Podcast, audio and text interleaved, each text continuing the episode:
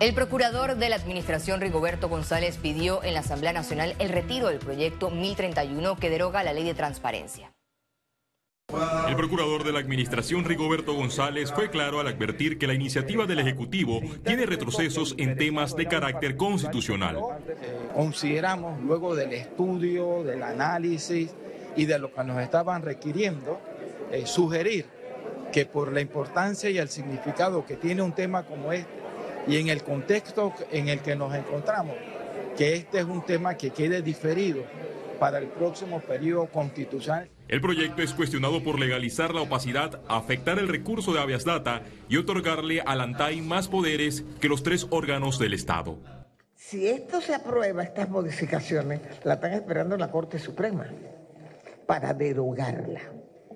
El diputado Leandro Ávila insistió en continuar con el primer debate en la Comisión de Gobierno, mientras que su colega Luis Ernesto Carles le llevó la contraria al solicitar el retiro. Yo le contesté que qué hacemos los funcionarios si hay un periodo constitucional que rige a este gobierno, que termina el 30 de junio de 2024, y yo le contesté entonces qué hacen los funcionarios. Dejamos los puestos vacíos, dejamos los salarios y esperamos las elecciones del 5 de mayo para esperar un nuevo gobierno. El país tiene que seguir adelante. Considero que esta comisión no es el espacio, porque cuando las leyes vienen aquí, deben de venir más estructuradas. El órgano legislativo creará una mesa técnica el próximo miércoles para homologar los artículos. Félix Antonio Chávez, Econius. La Comisión de Presupuesto de la Asamblea Nacional aprobó más de 450 millones de dólares en créditos globales y más de 230 millones de dólares en partidas. En la sesión, el diputado independiente Juan Diego Vázquez cuestionó al gobierno por mantener vigente el subsidio del combustible. Quiero entender si se justifica mantener este subsidio. Esto es para pagar lo que ni siquiera han comenzado a usar, porque el presidente lo aumentó hace poco hasta octubre.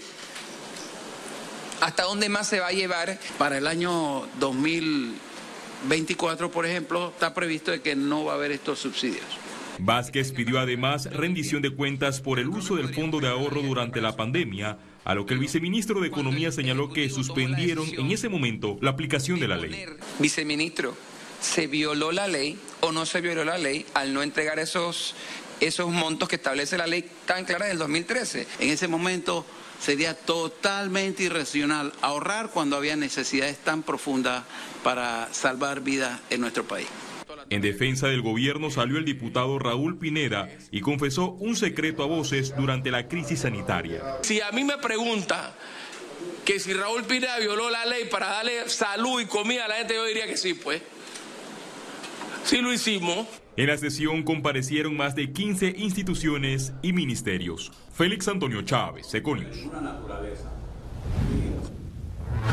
En medio de la asistencia a la Asamblea Nacional, el Ministerio de Educación informó que desembolsó 5 millones de dólares para hacer efectivo el pago a 1.362 docentes nombrados hasta finalizar el año académico 2023. Y la idea es poder normalizar eso lo más que se pueda, pero siempre con esa capacidad de decir eh, con sinceridad lo que está ocurriendo y de saber que este es un trabajo interinstitucional, interministerial con eh, las, las partidas presupuestarias que seguimos recibiendo incorporadas eh, a través del Ministerio de Economía y Finanzas, la Dirección de Presupuesto, que nos está ayudando a salir de esta situación que yo creo que estamos ya en la recta final. La Comisión de Presupuesto aprobó un traslado de partida de 13 millones de dólares para la compra de equipos, insumos y medicinas. La Caja de Seguro Social contará con más de 7 millones de dólares para hacerle frente a los pagos adeudados en los servicios básicos, mientras que más de 5 millones de dólares para la recolección de los desechos. La institución invertirá recursos para adquirir máquinas de resonancia magnética. El primer traslado de partida corresponde a partidas presupuestarias que se están tratando de reforzar para la ciudad de la salud, específicamente aseo, energía eléctrica, eh, los compromisos ya adquiridos eh, de pasivos que tenemos adeudados para el pago de los desechos hospitalarios y los desechos peligrosos en la ciudad de la salud.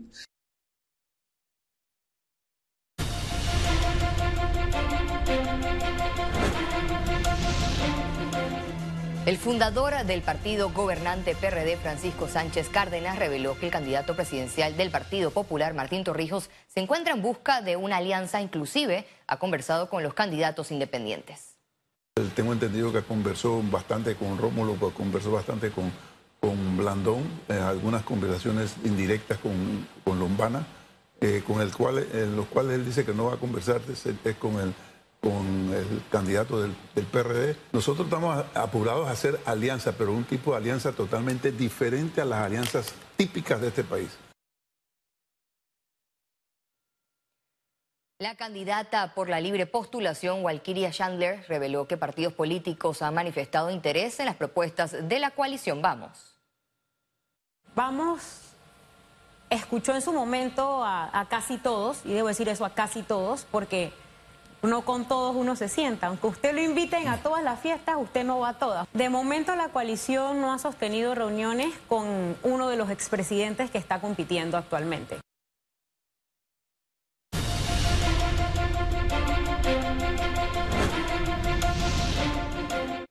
El Ministerio de Salud, la Caja de Seguro Social y gremios del sector salud retomaron conversaciones con representantes médicos y técnicos de salud en compañía con el fin de aprobar la metodología que dirigirá las próximas reuniones abordando temas como infraestructura, abastecimiento, entre otros.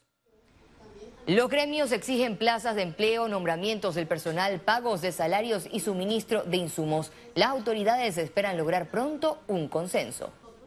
Estamos en un proceso de evaluación metodológica. Eh, las diferentes asociaciones están incluidos la Comenenal, la MUAX, los laboratoristas, los farmacéuticos, las enfermeras, los técnicos de lo que es estadísticas de la salud, los técnicos de enfermería, deben decidir por mayoría simple cómo va a ser la metodología, cuáles son los puntos principales en los cuales se van a ir absorbiendo y en qué orden, para entonces establecer el proceso de negociación Economía. El sistema intermodal panameño mantiene capacidad para enfrentar la crisis del agua del Canal de Panamá que restringe la cantidad de carga que pueden transitar los buques por las esclusas. Desde el punto de vista de carga contenerizada, las restricciones de calado y tránsitos del Canal de Panamá no han afectado al mercado, confirmaron especialistas en referencia al aumento en transbordo, carga y descarga de contenedores. La pérdida del canal de Panamá es la ganancia del sistema de carretera y el sistema ferroviario panameño. Así es que parte de la carga que se baja en alguno de los puertos se recarga en el otro extremo para poder llevarlo en la parte oceánica de la ruta. Esta crisis se pronuncia, se, extiende más tiempo, puede hacer falta capacidad portuaria para manejar, el sistema intermodal pueda manejar esa carga adicional. La ha estado manejando como te decía, no es nuevo, el modelo existe hace muchos años. Ahora es un modelo de apoyo a la crisis de agua que tiene el Canal de Panamá. En conferencia de prensa, el administrador del Canal de Panamá, Ricardo Vázquez, informó que hay navieras que están bajando 1.500 contenedores para transitar por la vía interoceánica. En Panamá se dan todas las opciones posibles. Hay navieras que han puesto lo que se llama extra loaders, barcos adicionales para manejar la carga que no puede pasar por el canal, que se descarga en el puerto entonces viene el barco, la recoge y cruza el canal de Panamá. En referencia a la cantidad de buques en espera para transitar el canal, Vázquez explicó que realizan subastas. Ha habido muchas críticas internacionales, especialmente en el valor de la subasta. Los 2.4 millones lo pagó el buque voluntariamente compitiendo contra su competidor. Y ese es el valor que él le asignó a pasar por el canal de Panamá. Los barcos portacontenedores representan el 45% del negocio del Canal de Panamá. Ciara Morris, Econews.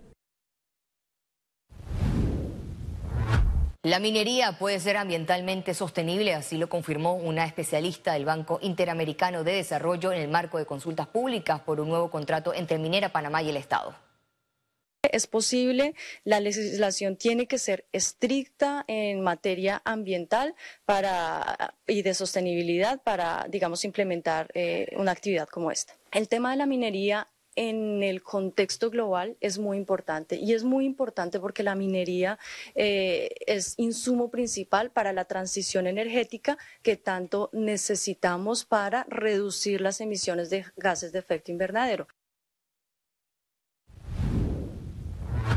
Este miércoles, el Ministerio de Trabajo desarrolló la tercera reunión ordinaria de la Comisión Nacional de Salario Mínimo 2023.